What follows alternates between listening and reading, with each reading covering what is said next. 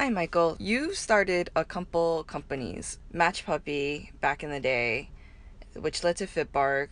You also are the creator of multiple apps now, including Spinnyphone and Joyride.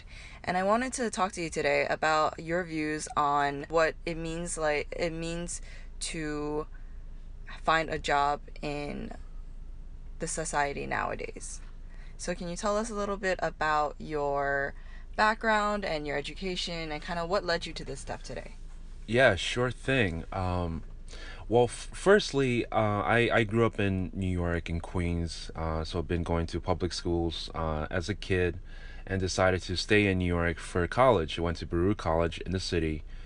Uh, ultimately, I went in thinking it was going to be, you know, on Wall Street. I declared myself as a finance major, and I think it was only about, you know, the start of junior year when I actually decided to switch it to entrepreneurship. I had just found out about how amazing program Baruch had for entrepreneurship, at the same time really realizing it wasn't really made for finance. Uh, so uh, decided to major in entrepreneurship, and I was so fortunate to have amazing teachers, professors that were entrepreneurs themselves. So during the classes we were able to engage, and for me to understand them, uh, not just as a prof you know professor student environment, but more so as uh as successful entrepreneurs themselves, kind of sharing their expertise, their experiences, their failures, uh into, you know, instilling those um learnings into me. Uh, so ultimately, from a get-go, my education has been from learning from people that have been doing this, uh whether it's through, you know, through college or through, you know, watching interviews even on YouTube about, you know, guys like Mark Zuckerberg to, you know, the guys at Google, uh, founders of this and that, and just learning about their stories and seeing how how either similar our backgrounds were, or, or how different, but ultimately how they were able to have a vision and and you know, be able to, you know, fulfill that vision and and make steps that led them, you know, onto onto what they were able to achieve. I found a need uh, through being a pet parent, a first-time pet parent, and decided to create a community online for dog owners to find similar kind of dog owners who live nearby, to share knowledge, um, you know, expertise, and help each other with their pets, whether it's looking after them when they go out for a weekend or whatnot. So that was Match Puppy. And then that led to my other ventures uh, at Fitbark, and ultimately now where I've been, you know, creating many apps uh, since then. So my journey has been a little bit, you would say, you know, not, you know, um, not the norm. Um, but I think that's kind of the world we are in today. I, I think, I think that, you know, there isn't a nine to five kind of job in, you know, in the world today. I mean, there is, don't get me wrong, there's, you know, there's so many jobs out there like that, but I think the world as we progress is meant for us to add value, not in the sense of how many hours we need to be in an office, but in terms of like, what are we creating? What are we set out to create every day? Every day we wake up, you know, what is our mission, whether it's fulfilling, you know, a, a job, you know, making the best that we can at that job, or, uh, you know, are we setting out on our own kind of mission and, you know, creating an app or creating a business, whatever it is. I think it's all about adding value and not just sitting behind a desk counting hours. Listening from what you just said, a lot of uh, how you got to where you are now is based on passions. One passion's leading to another.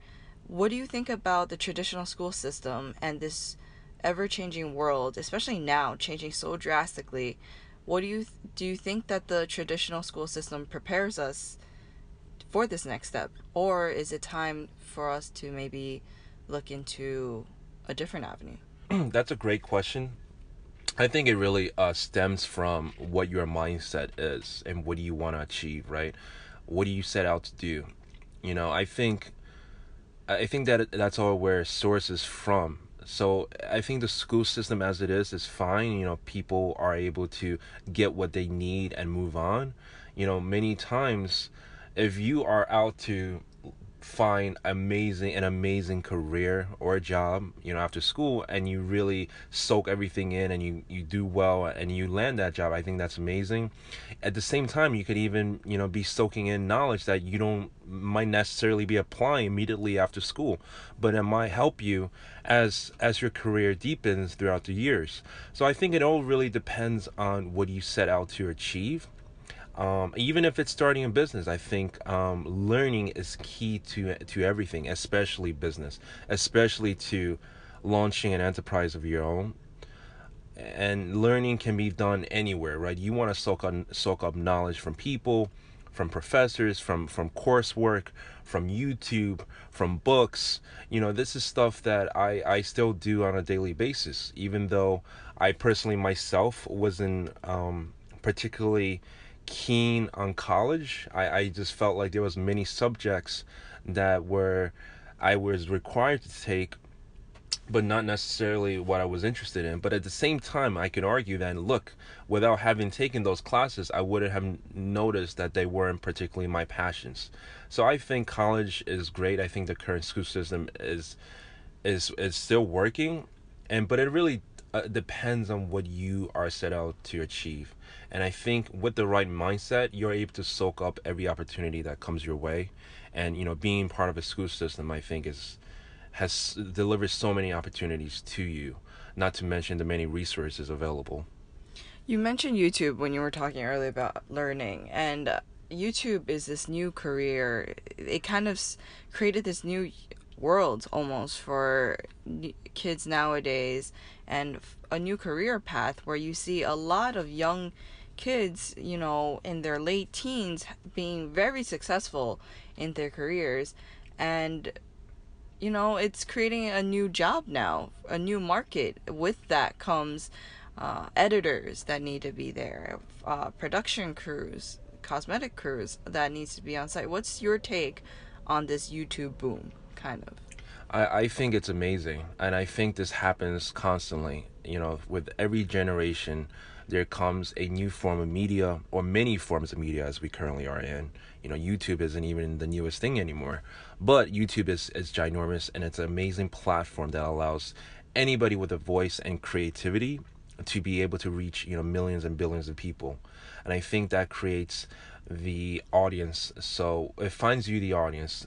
Um, even though, you know, you might not necessarily have the resources to do that, as long as you have the originality to go out and, and create something.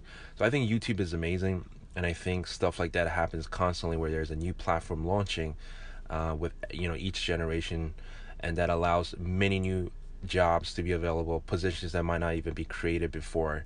I mean, if you look at just a couple, you know, um, you know, decades ago when T V was first introduced, Uh, you know, in our parents' generation and, and our grandparents' generation, you know, there was never, nobody ever even dreamt of, you know, one hundred years ago, two hundred years ago, nobody ever dreamt of, like, having a magical little box and, and having, you know, like a whole world and universe inside. So I think there's only going to be more and more magical things happening, you know, you know, in the future.